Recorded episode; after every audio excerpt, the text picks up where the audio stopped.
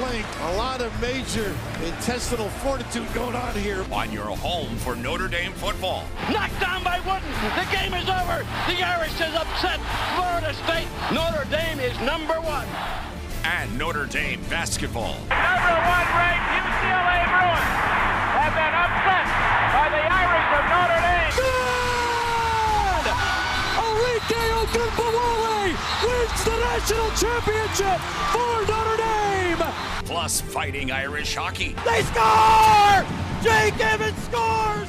Notre Dame 3.7 seconds away from a spot in the national championship game. The NFL and Major League Baseball. Oh my gracious! How about that? Sports Radio 960 WSBT. WSBTRadio.com. The free WSBT radio app. Big time onions! Now, here's your host, seven time Associated Press Broadcasting Award winner, Darin Pritchett.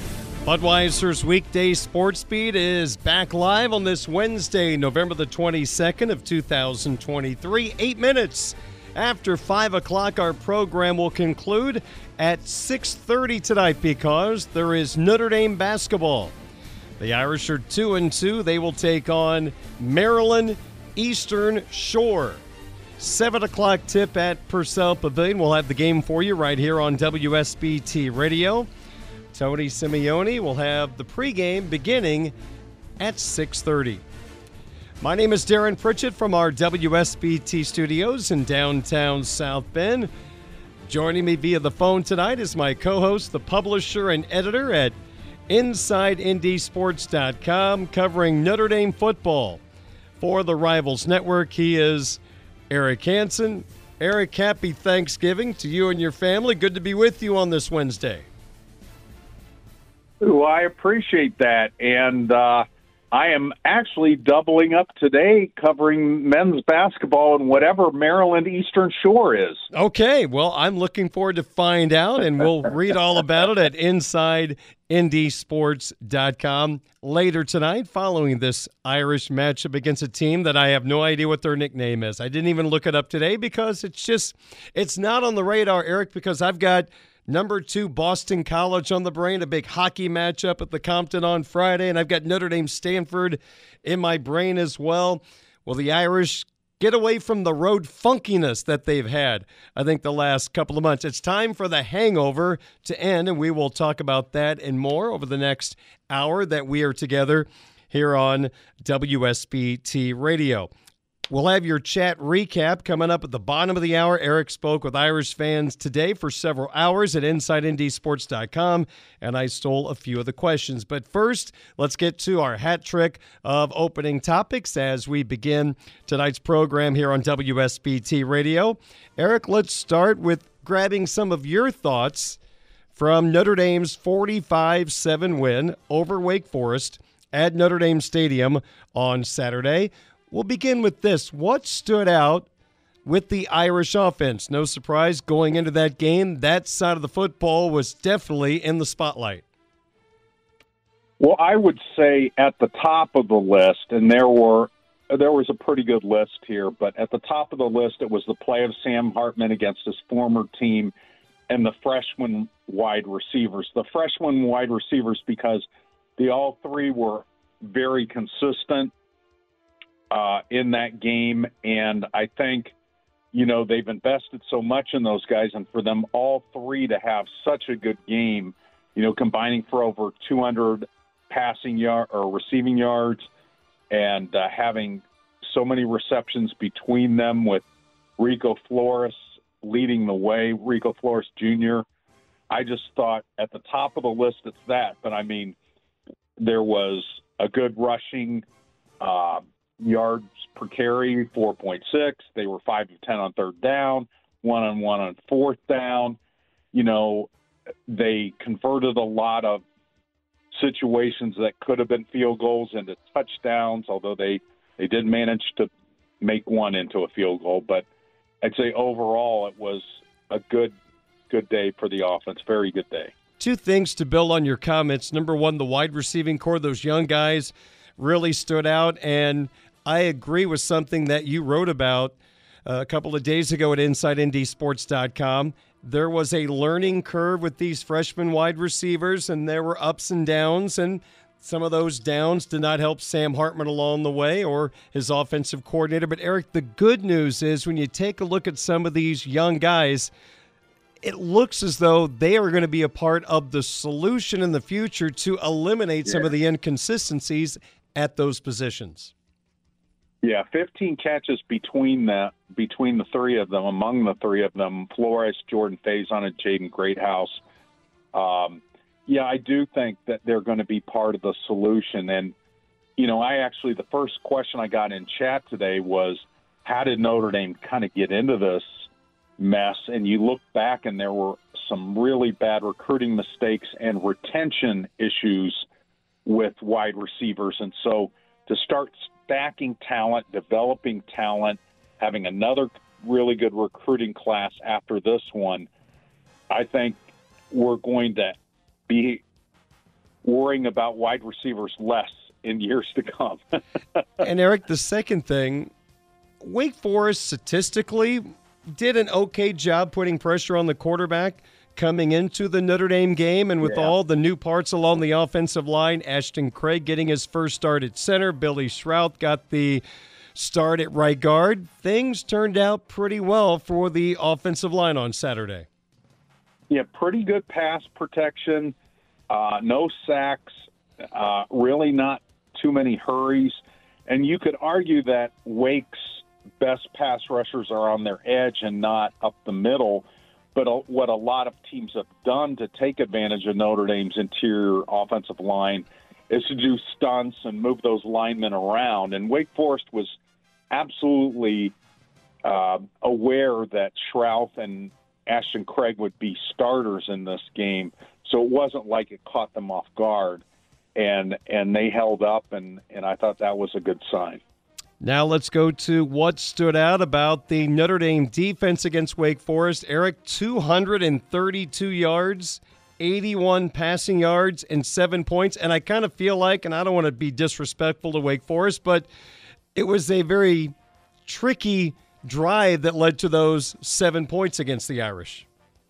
Yeah, it was really interesting listening to um, Al Golden on Monday night. We had him a day earlier this week because of the holiday.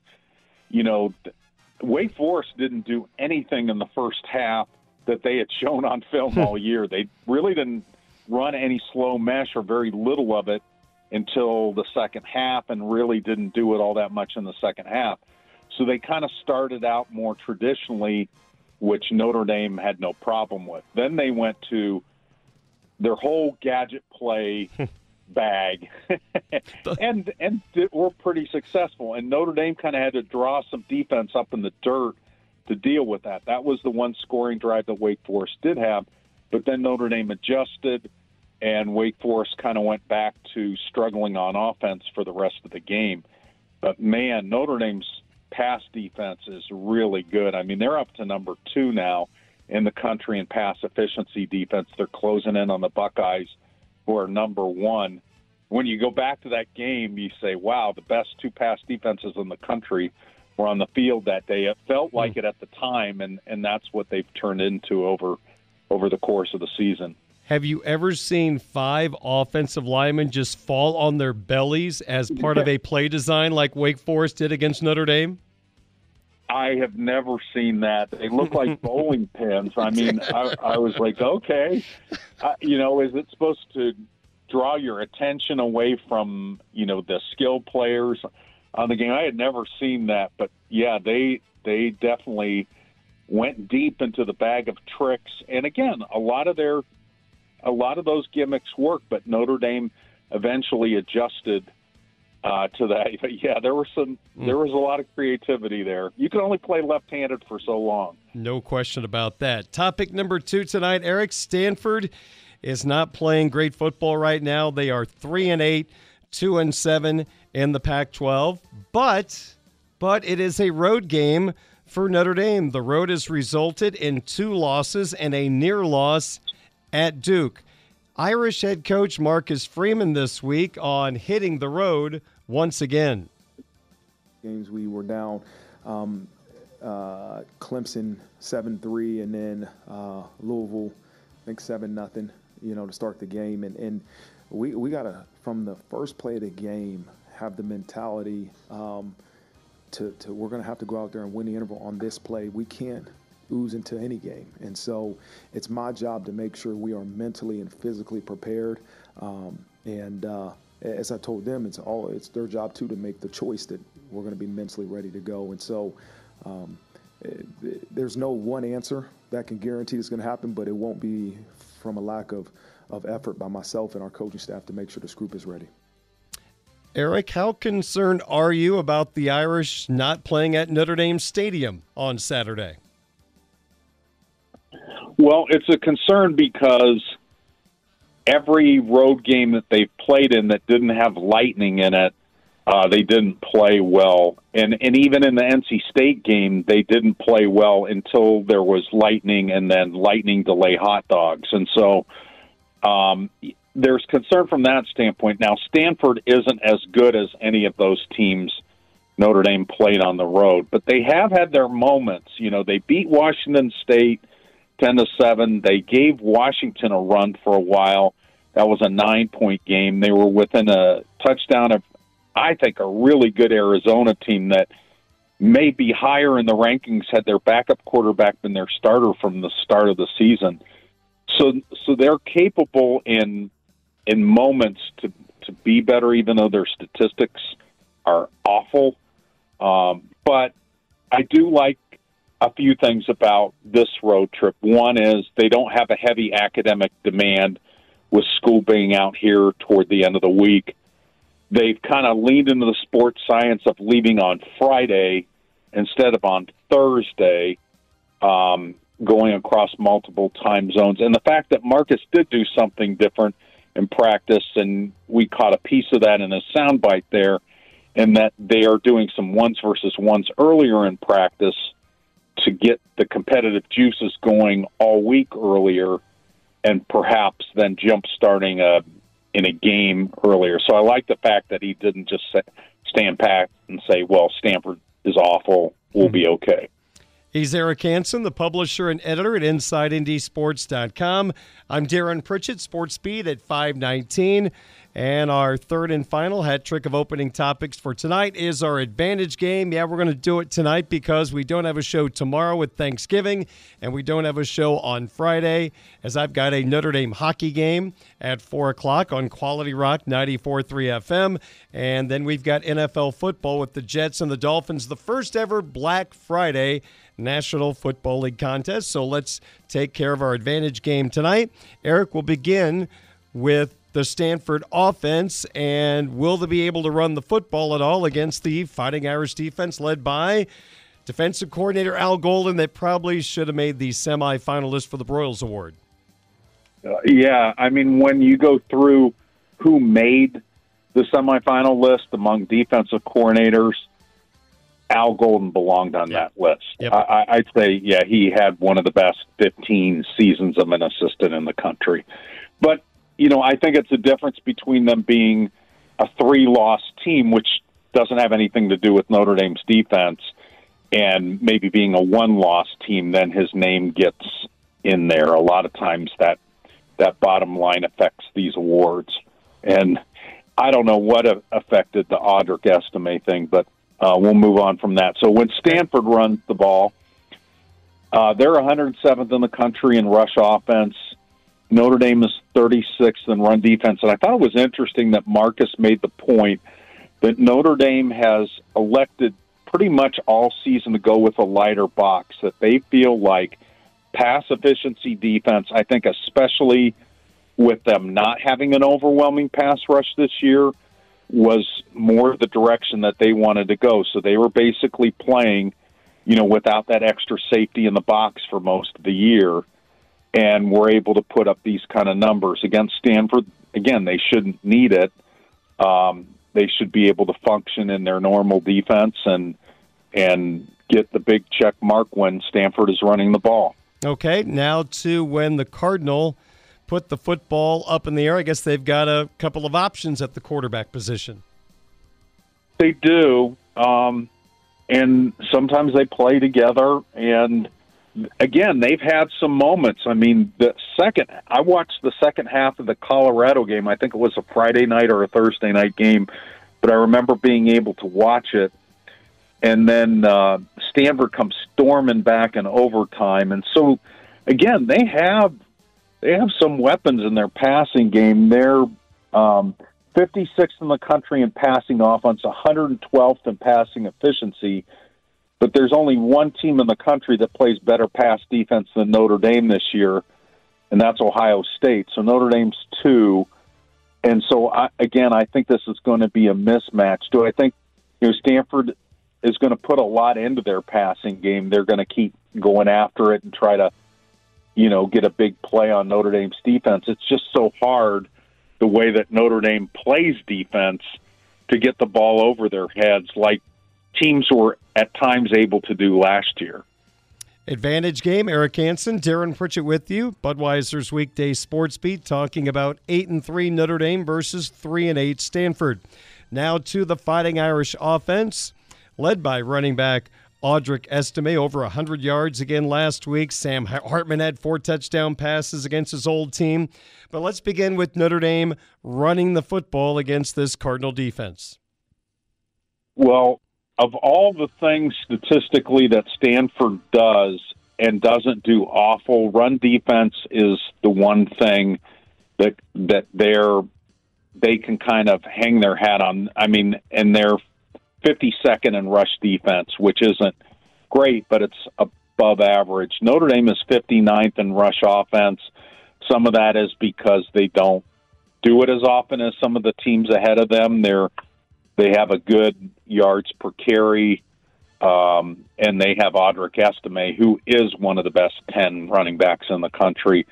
And maybe he'll be a little bit mad. He he weighed in on Twitter slash X about being um, shortchanged on the Doak Walker final 10. Uh, even though this looks kind of like an even matchup, I give Notre Dame the check mark here. I think their balance will open things up in the run game, but I do think Stanford is going to try at all costs to to do what the Stanford team did last year and beating Notre Dame at Notre Dame Stadium, and that is leaning into the run, trying to confuse the offensive line with a lot of different looks and pressures, and then just you know pressuring the quarterback when it is third and long. But I still think Notre Dame gets it done. Okay, now to when Sam Hartman and maybe later on in the ball game, Steve Angeli throws the football for the Irish, and maybe even Kenny Minchey, just depending on how ah. things go too. Um, Notre Dame is 44th in the country in pass offense, but 11th in pass efficiency. Stanford is 127th in pass efficiency defense. It's the worst pass defense and the worst total defense they will see this season. And I think Notre Dame is going to chop it up. I, I, especially with Rico Flores. You know, his family lives two hours away, so there should be a lot of Floreses in the stands, I think Notre Dame gets it done. Now we go to special teams. Yeah, when you look at the raw numbers, neither of these teams is tearing it up in, you know, coverage and returns. They both have very interesting kicker. Karty for Stanford is um, one of the best kickers in the country. And then for some reason Stanford has played two punters this year. I don't know if it's injury related. I don't know if they do the same thing and have both punters out there at the same time, but and I am kidding. Um, but uh, I still think Notre Dame is the more you know potentially explosive special teams team here, and so I'll give Notre Dame the nod here too. Finally, we will move to intangibles. One might be which team will have more fans in the stands out at Stanford Stadium. Yeah, you know, it was odd. Stanford Stadium sold out for the Cal game, and I do think a lot of those were Cal fans that uh, made the short trip. But I do think Notre Dame will have a lot of fans in the stands. I guess you know Stanford has the tree. They have their band who had played defense against Cal way back in the day. yeah. uh, so, um, but you know, Notre Dame has a lot more to play here than Stanford. I, I mean, it's not, you know, Stanford had beaten them last year, so it's not like they even have the revenge factor going for them, Stanford. So I give Notre Dame the intangibles here. All right, clean sweep for the Irish, a 26 point favorite on the road, taking on the Stanford Cardinal. Eric, really quick, any thoughts on if this Notre Dame Stanford series needs to be played every year with Stanford going to the ACC? Notre Dame has an agreement to play, of course, five, six ACC opponents every year in football. Is it a necessity for Notre Dame to continue to play Stanford? What's your opinion on this rivalry that might be up in the air a little bit? Yeah, well, I mean, the preliminary discussions have been let's keep this going um, and let's not count it as an ACC um, game, you know, the ACC thing that's already in place where they play an average of five ACC teams a year. They like to do it with USC too. They like that the California team coming to Notre Dame Stadium in the middle of October and then finishing their season on the West Coast in November.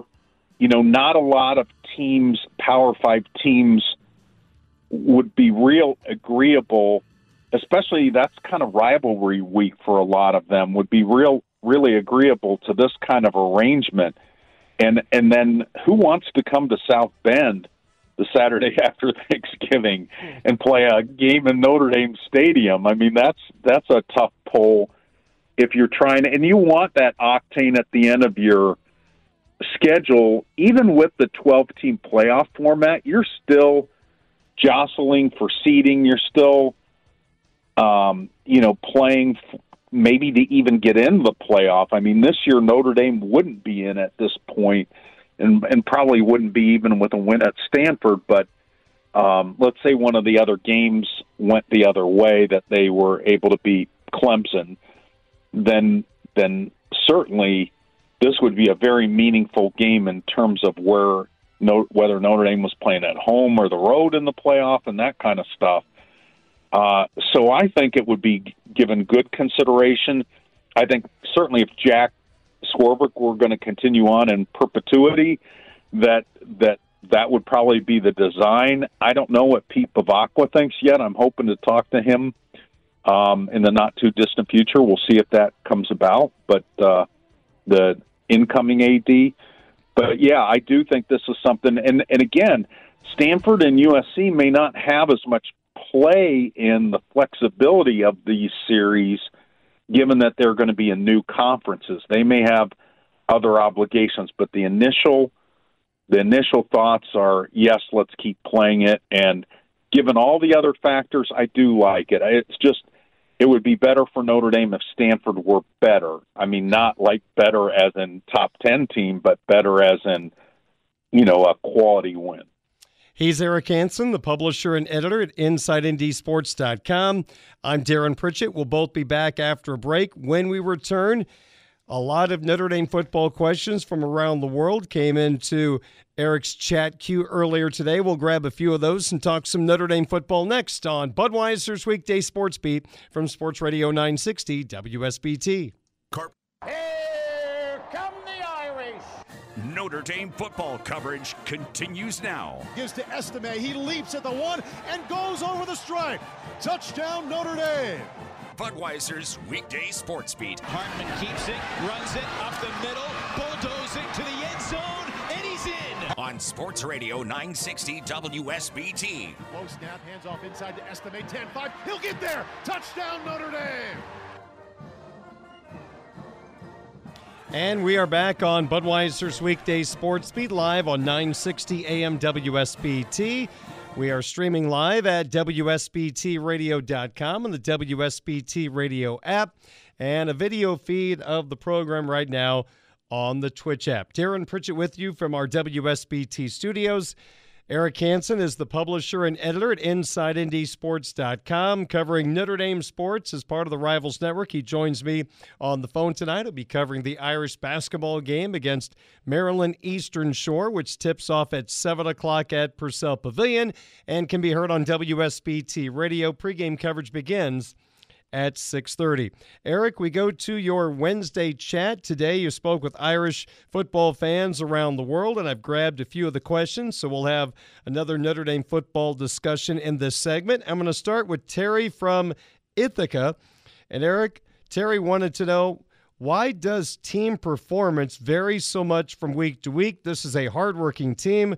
It's hard to believe their practice habits change that much from one week to the next. It seems more likely related to what is emphasized in the game plan or something about the game day routine. While on the road, what do you think?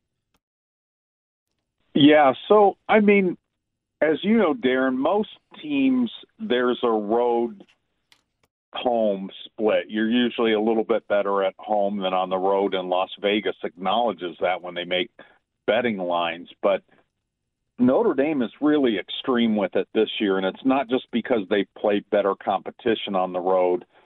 Um, I do think some of it is inexperience of the staff with dealing with road games. I, you know, I watched Brian Kelly for 12 years, and Notre Dame became a better road team much later in his time at Notre Dame just because of things he picked up along the way that would improve Notre Dame's road performance. And I do give Marcus credit again for this week making some changes in terms of when the team is leaving and also restructuring practices to try to get past the rough starts. So, uh, again, I, I mean, the thing that just really boggled my mind, Darin, and I, I'm curious your thoughts too, was that they seemed very unprepared for the crowd noise at Duke to deal with the cadence issues. That's a very, very valid point, and I mean, Eric, the the best we can come up with, we don't get to watch practice, but You've got a coordinator with very limited experience, and maybe some things were misjudged. But at the same time, Eric, you'd have to imagine with some of the veteran experience in that offensive coaching staff room that if there was something that fell off, you would have thought someone would speak up and say, hey, maybe we should think about doing this. Right. But I, I don't know that Gino at Cincinnati and, uh, well, I would think Joe Rudolph did at at Wisconsin and and maybe at Pitt had some games that were, you know, gaga, you know, game, college game day is there and and it's more raucous than usual in a particular stadium. For example, when Sam Hartman played at Duke in 2022, I think there were 17,000 people in the stadium and it was triple that for the Duke Notre Dame game, but just not having a set of nonverbal communication ready to go seemed really odd to me. Yep. All right, Eric Hansen, Darin Pritchett with you. Next up in our chat recap, Don from Scottsdale. What identifiable growth did you see in Coach Marcus Freeman? Yeah, I th- I think that's a good um, question, and he had asked about the assistants as well, but and just narrowing it down to Marcus, he had a much better idea of how he wanted to run the program. He had a much better idea of how he wanted to structure practices. He wasn't taking somebody else's ideas and then kind of form fitting them to fit his own philosophy. He had he had his own philosophy and he had many more ideas about dealing with um, offense, offensive football, where he really deferred a lot to Tommy Rees last year. Um, I, you know, outside of you know game day stuff, I think how he manages the NIL factor in recruiting and continues to push for the transfer policy reforms. I think those reflect Marcus's confidence in growing into the job. Where I would maybe say, here's what's room for growth in this offseason, less reliance on analytics for critical head coaching decisions in games. Yes. I think it's nice to know what the numbers are, but I think too much reliance on that it, it is not going to pay off in the long run. I like that. It felt like a lot of things were predetermined in decisions right, made right. in key situations. Okay. Correct. Next up in our chat recap, Jonathan from Hideaway, Texas. He says, I realize that fan is short for fanatic, but do you think we've maybe gone overboard on the criticism of Notre Dame's offensive scheme and play calling? By we, I certainly mean to include myself. Jonathan says, I've been as frustrated and bewildered as anybody. Well, and and he went on to he he did a really good research job that Notre Dame's played some pretty good pass efficiency defenses this year. But when you look let let's look at Sam Hartman's pass efficiency rating, 158.8, and the teams that he's above it are the four teams they played at the very beginning of the season, Navy, Tennessee State, NC State, Central Michigan, that where there were, wasn't really a book on Gerad Parker yet, and then Wake Forest, which which I'll give them some credit uh, for doing well against that. But in the middle, there were a lot of problems, and if you look at the numbers against the teams in the middle, Ohio State 140, that was respectable, but 112.2 against Duke, hmm. 115.6 against Louisville, 70.9 against Clemson. The year prior against Clemson, Darin, Sam Hartman was 234.9. And, and here's what I say: if if you're a group of five team and and this is your budget for a coordinator and and players and so forth, I think you can live with those numbers and those kind of splits. When you're Notre Dame, I think you owe it to the program to have one of the elite offensive coordinators running your team and I that's why I don't think we've been overly critical. I think that's those are the games that you have to mitigate those great past defenses or maybe even transcend them. You look at what Al Golden did from the flip side against what was the number one offense in the country when they came rolling in, and that was USC.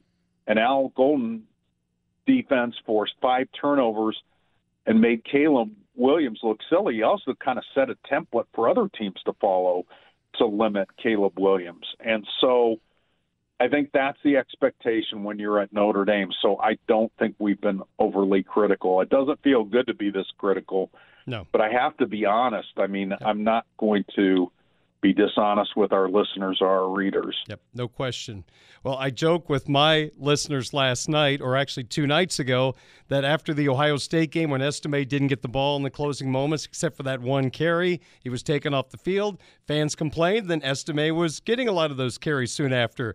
We all complained about play action passes after the Clemson game, and they threw 11 and had eight completions and two touchdowns. So, Eric, maybe the fans and us, we should come up with something else we'd like to see added to the offense because the antennas seem to be up right now a couple of miles down the road. What do you think? Should we talk about screen passes tonight?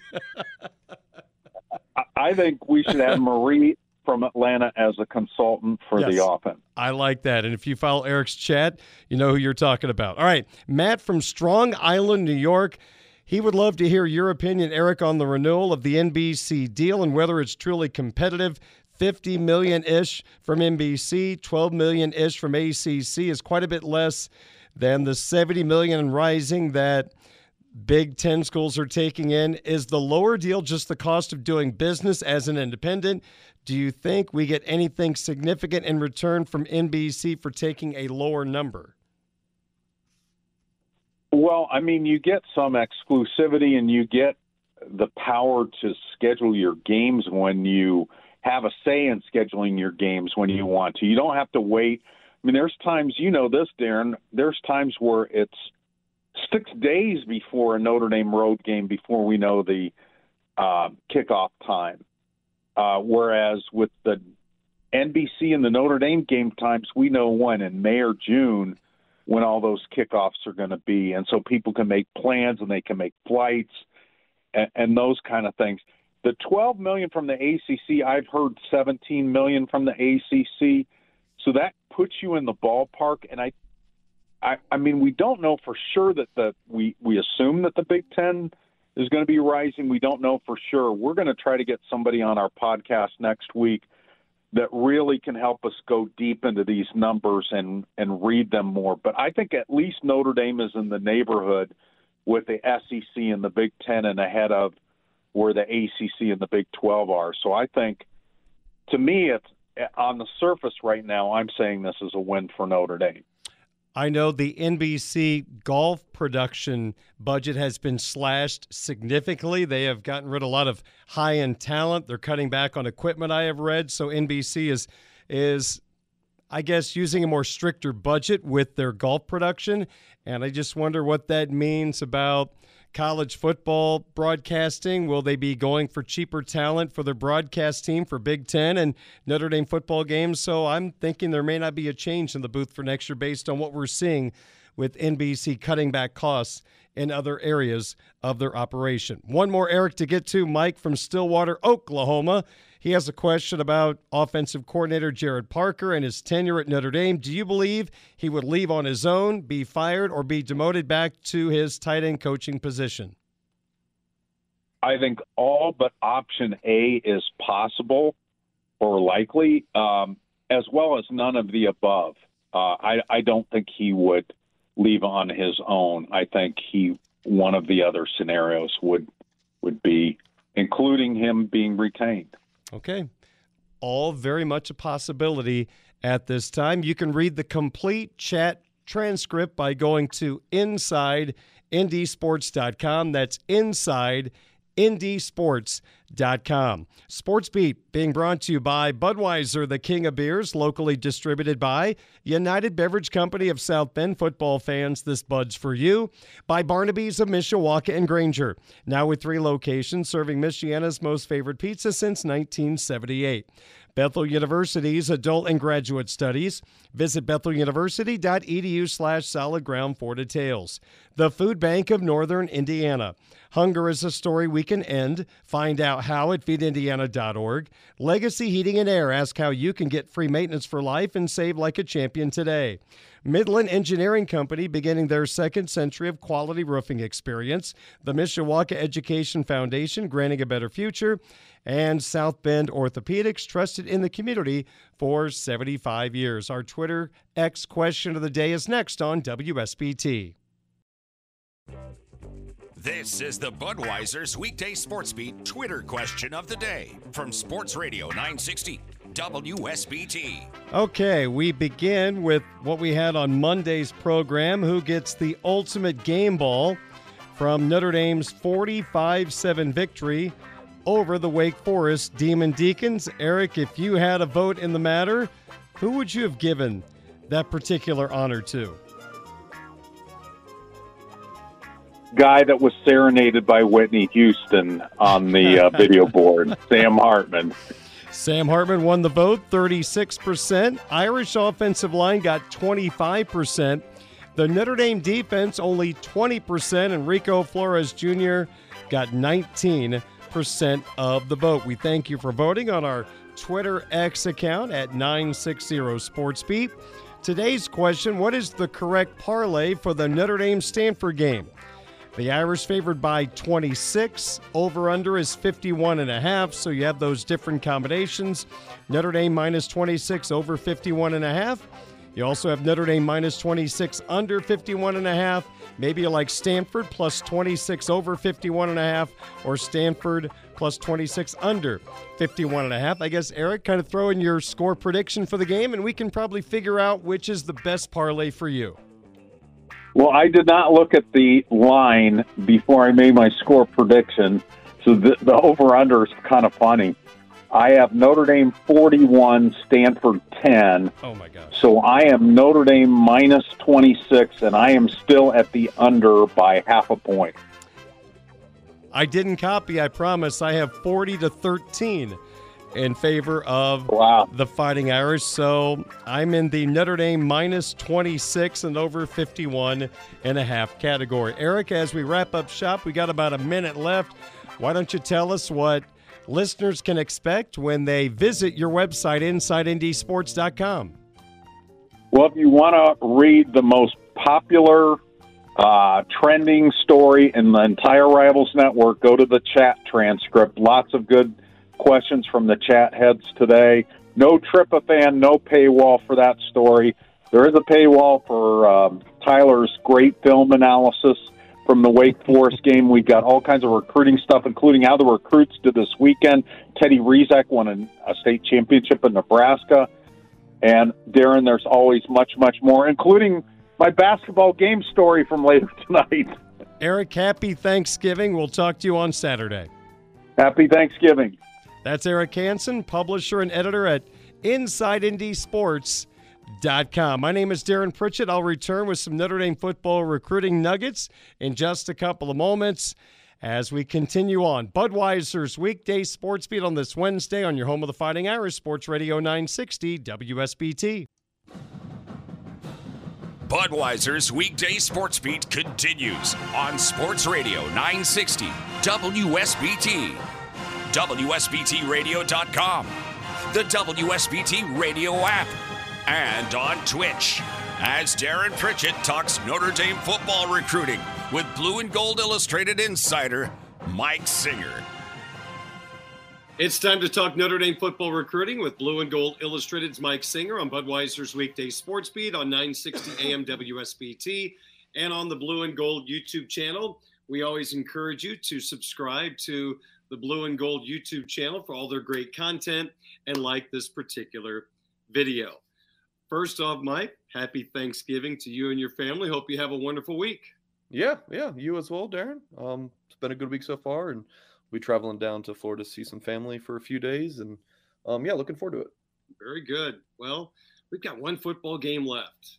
The season has flown by. The Irish going to Stanford, but we're here to talk some Notre Dame football recruiting. And Mike, we got some good news earlier in the week. Cree Thomas from out in Arizona, a guy that you've told us about. It seems like for a long time, verbally committed to the Irish's class of 2025, and that high school man has been very good to Notre Dame lately.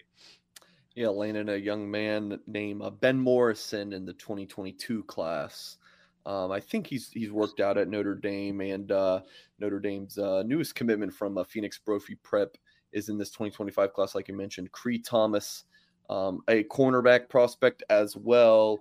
And you know, if I can pull up Ben Morrison's um, you know on three profile to show you guys you know how he was listed hmm. um you know in terms of rankings and whatnot so he's he came out at six foot 172 thomas is listed right now finishing up his junior season 6'1 170 okay thomas a three or a high three star slash low four star across the board and then you look at Cree Thomas, you know, is like a high three star right now. And it's like, man, like their profiles are kind of similar in terms of ranking and size. And then, um, Darin, when I went and saw Ben Morrison play his senior year, he was a lot. He played a lot of free safety um, in, in cover two and just kind of locked down half of the field. And when you watch Cree Thomas, what what does he do in this first play? He's playing some safety and gets a tip ball interception. So even they're like the way they play um, is kind of similar. So Cree Thomas committing to Notre Dame over Oregon, Wisconsin, and the Arizona schools. Um, I, I, think this is a really nice pickup for the Fighting Irish. Um, you know, I, I, you know, if he's half of what Benjamin Morrison has been mm-hmm. in Notre Dame, then it, then it's a huge pickup. And um, I mean, heck, Cree's even wearing the number twenty here. Um, so uh, that even looks like Ben Morrison a little bit. I, I really like this pickup for Notre Dame, and um, and another way that these two kids are similar talking about Morrison and Thomas is that just phenomenal young man. Morrison was a, an absolute treat to cover, and Thomas has been as well. Um, and as I told Thomas when I interviewed him about his commitment about eight days before he announced it, I thanked him for making me look smart because um, I logged a prediction for him back in April to land at Notre Dame, and that ended up coming true. Um, so a rare uh, Mike Singer moment, looking good, Darin. Uh, but uh, yeah, I, I, love the pickup for Notre Dame, Mike Mickens, and uh, Marcus Freeman do a, a tremendous job uh, recruiting defensive backs. I think they've kind of proved that in their track record um, since Freeman. I mean, really, since uh, Mickens got here. Um, in his first class would have been what 2021 because he got here a year before uh, Freeman did. Um, so yeah, I mean, not not highly ranked guy right now, uh, but you know, eh, common bozos who just only want to go off recruiting rankings. You know, you're just not following the right program. Notre Dame is going to you know, land some big time players, but they have to, you know, be a developmental program with you know with, with some of these like they're just not going to be able to land like high four stars and five stars across the board. They're going to take some three stars, and you got to hit on some of these three stars. They did with Ben Morrison. Uh, they did with a guy named Joe Alt, um, and, and they're going to continue to do it moving forward. I love his six one height at corner, and you know the versatility, the athleticism. I mean, this is a great guy to take. I don't want to say take a chance on. This is a guy that seems to profile to Notre Dame, and Mike. I mean, I don't know if there's many guys on the staff that we all trust more than Mickens in his evaluation. You even go back to Cincinnati, he was all in on Sauce Gardner, and Marcus was a little slow to even uh, jump on the Sauce bandwagon. And look what he's done here. Look at the development of the young guys. So if there's anybody I trust, Coach Mickens, I tell you what, Mike is near the top of my list. Yeah, in agreement. He's done a phenomenal job, and that's the reason why he's kind of being thrown out there as like a, a potential defensive coordinator. Like that's going to be his next job. Um, you know, he's not going to be just the cornerbacks coach um, at Notre Dame forever. He is going to be a defensive coordinator, whether it's at Notre Dame or somewhere. Like it, his his trajectory as a coach is definitely up. Mike Mickens has, has done a really good job in his few years at Notre Dame. Well, if there's one thing that you probably get tweeted about more than anything, it's player rankings. and, but we have we have good news for all those people that that holler at you, even though you have nothing to do with the process. But on three had some rankings updates, and I noticed in one of your social media productions, there's a lot of Notre Dame guys that took big jumps this time around. Uh Darin, I've I mean, if there's what four four, five, six, seven. I don't know how many.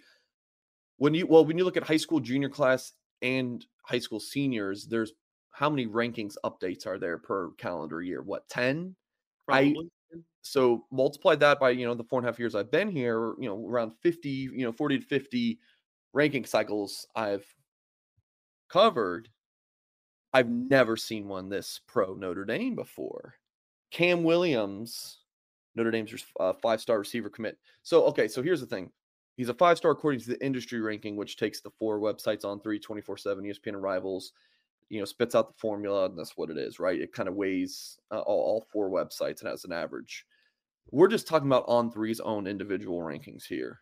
Um, so, for example, Cam Williams, none of the sites rank him individually as a five star um, but the on three industry ranking does um, because he's the number 26 overall player, and I believe it has 32 five stars.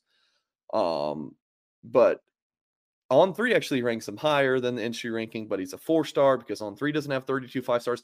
I know it, it's it's a it's a whole thing. Um, but Darin, he moved up um, a few spots, number 28 to 24 in the national rankings. Guerby Lambert, 29 to 21 in the national rankings. Um, I think on three has Kedren Young, the running back commit from Texas, ranked highest.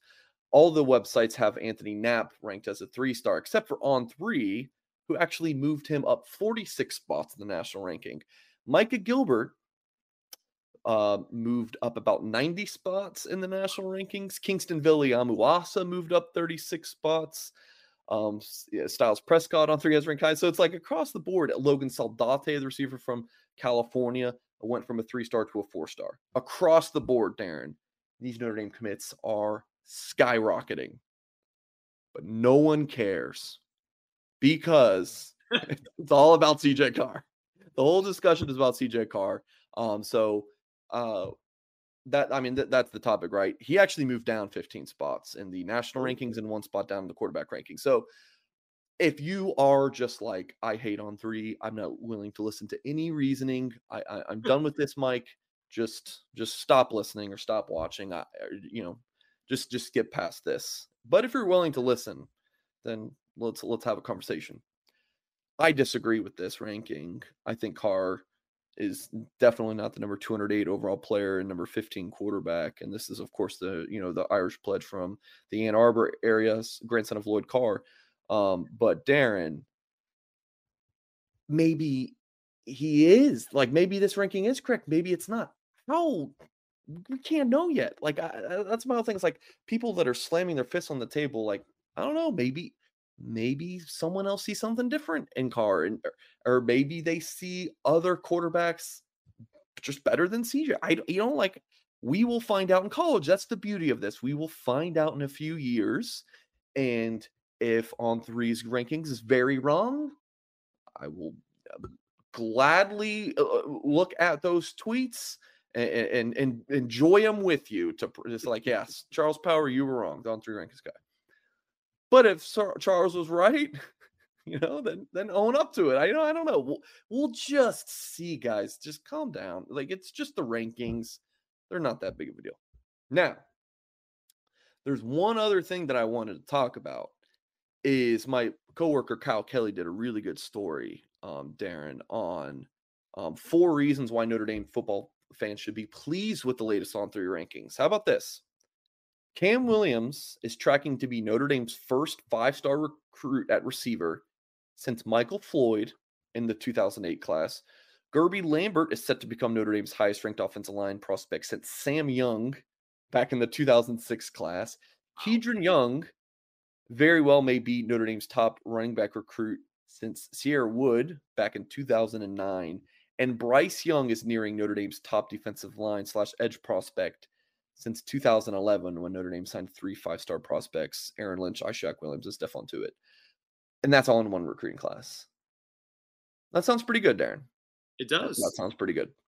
So, um, yeah, so that that's the whole thing. Um, I disagree with CJ Carr's ranking it on three, um, but you know, across the board, um, it's a pretty darn good class according to these rankings as a novice recruiting guy who listens to you, I was talking to someone else a couple of days ago, and they were really impressed with the wide receiver that was going to go to Oregon State.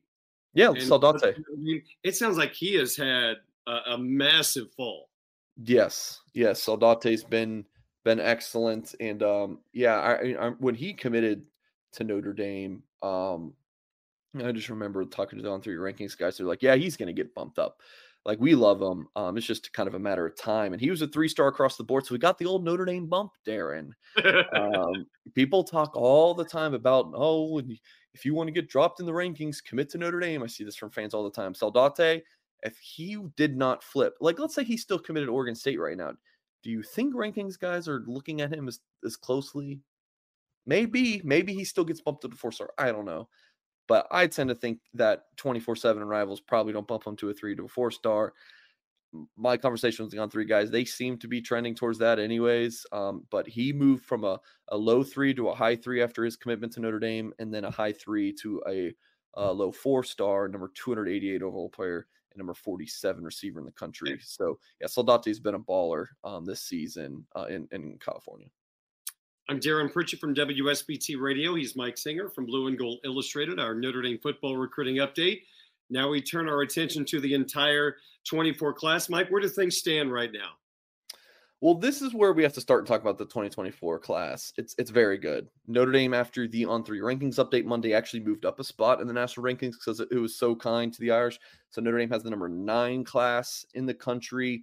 Last year, the, the 2023 class finished number 10. So you'd like to see that. Um, it's strong across the board. It's a very good class. You have 23 commits, which is kind of the area that Notre Dame's been finishing at in terms of total commitments in, in recent um, in recent years. Now, the big question is who do they add down the stretch? This is this is kind of the the big three things for for Marcus Freeman and the staff down the stretch is number one, you have to keep these guys committed, locked in. You know, just just because Notre Dame might not like land a bunch of new prospects close to signing day, that really does not matter if your class that you already had committed is very strong. And Notre Dame loves the class that it has. So you have to keep these guys locked in. The second thing is go get, I would say, about five to seven guys in the portal. I could see like high school guys plus portal guys, you know, about 30 new players that Notre Dame brings in this offseason. And then the third thing would be can they flip someone or take a flyer on someone else who might be ranked lower? Nnamdi Ogboko is the guy we've been talking about for a while, the Georgia a defensive line commit from the, the Raleigh area, North Carolina. I'm being told that he's likely to stick with the Bulldogs. Um, which I'm writing about at blueandgold.com on, on Tuesday night. So folks uh, can read more on that. But uh, for, for you know for those details. But Ogboko looking like he's going to stick with Georgia. You know, we've talked before about Carter Nelson, the Nebraska tight end commit. I think he's going to stick with the Cornhuskers. So you know, the list of like guys in Notre Dame can flip is starting to go from like four to zero. Um, so who does Notre Dame kind of move on moving forward? Do they at all? Do they just stick with the 23? Um, my personal opinion is that they're just going to kind of stand pat. Um, like I, I don't think there's they're going to learn about some new prospect like they're like who's going to pop up on the board that they haven't known about in scouting this class for multiple years but what could pop up is a decommitment like you know uh, ex coach gets fired from a school and Notre Dame liked that player and the player liked Notre Dame but he committed to this school and now his coach left. So something like that could open the door for Notre Dame or if knock on wood they lose a commit now they need to fill that spot and then they could go get someone that they may not have tried to go after you know before. So um you know with a school like Notre Dame Darin they always rank high early in the class right? They're always like that number 1 very early in the cycle because they land so many prospects early on because those kids just know Notre Dame right? Once you know Notre Dame you don't need any other explanation. Um uh, but if you don't know Notre Dame no explanation will suffice right? Great quote Lou Holtz. I know I butchered it but you know you guys got me. So that's why like these kids popped to Notre Dame so early and then they don't get as many kids late because the guys who decide late in the cycle little bit more drama with those recruitments and those kids often don't choose Notre Dame. Do they sometimes? Absolutely. Uh, but that's kind of why uh, that Notre Dame's not hot on the trail in December. They're more hot on the trail in the summer. Mike, as we enter the holiday season, what do you think Notre Dame fans have to be thankful about in regards to this 2024 recruiting class? Yeah, I would definitely, Darin, go to the high end talent that they have. I mean, they the the how they hit on their top targets has been very impressive. Cam Williams, they literally have a five star receiver, six two and a half, 196 pounds, um, incredible speed, ball skills. Like this guy's a dude. They landed their top offensive tackle target in Guerby Lambert. They landed their top quarterback target in CJ Carr, their top linebacker target in Kingston Viliamu-Asa. Just go, you just go down the list in the, I mean, that's one, two, three, four, five top hundred players. Um, that's good. Uh, you know, that's as good as you're going to see across the country. I mean, the this is just a top heavy class.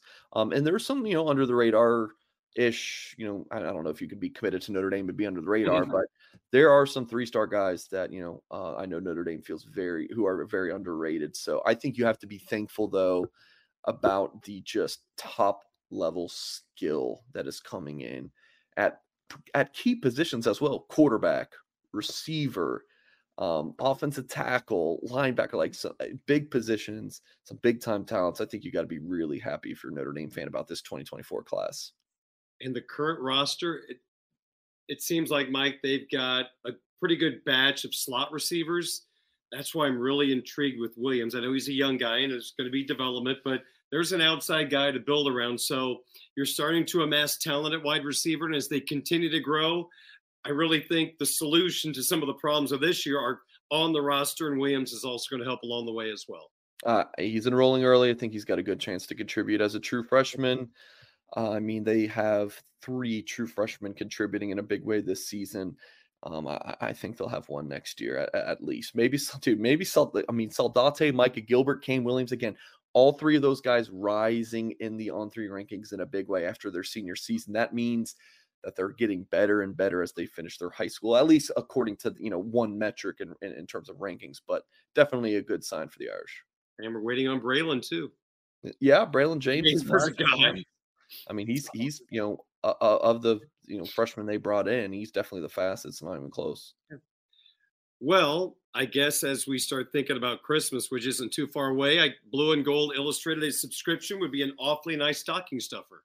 Absolutely, Darin. And uh, for for your radio audience and uh, and my YouTube audience, we do um, even have a, a, uh, a special offer: a dollar for two months when you use promo code UND1. So UND, is just the number one, that'll get you $1 for two months. And that is a special um, for uh, your your audience and uh, and my YouTube audience.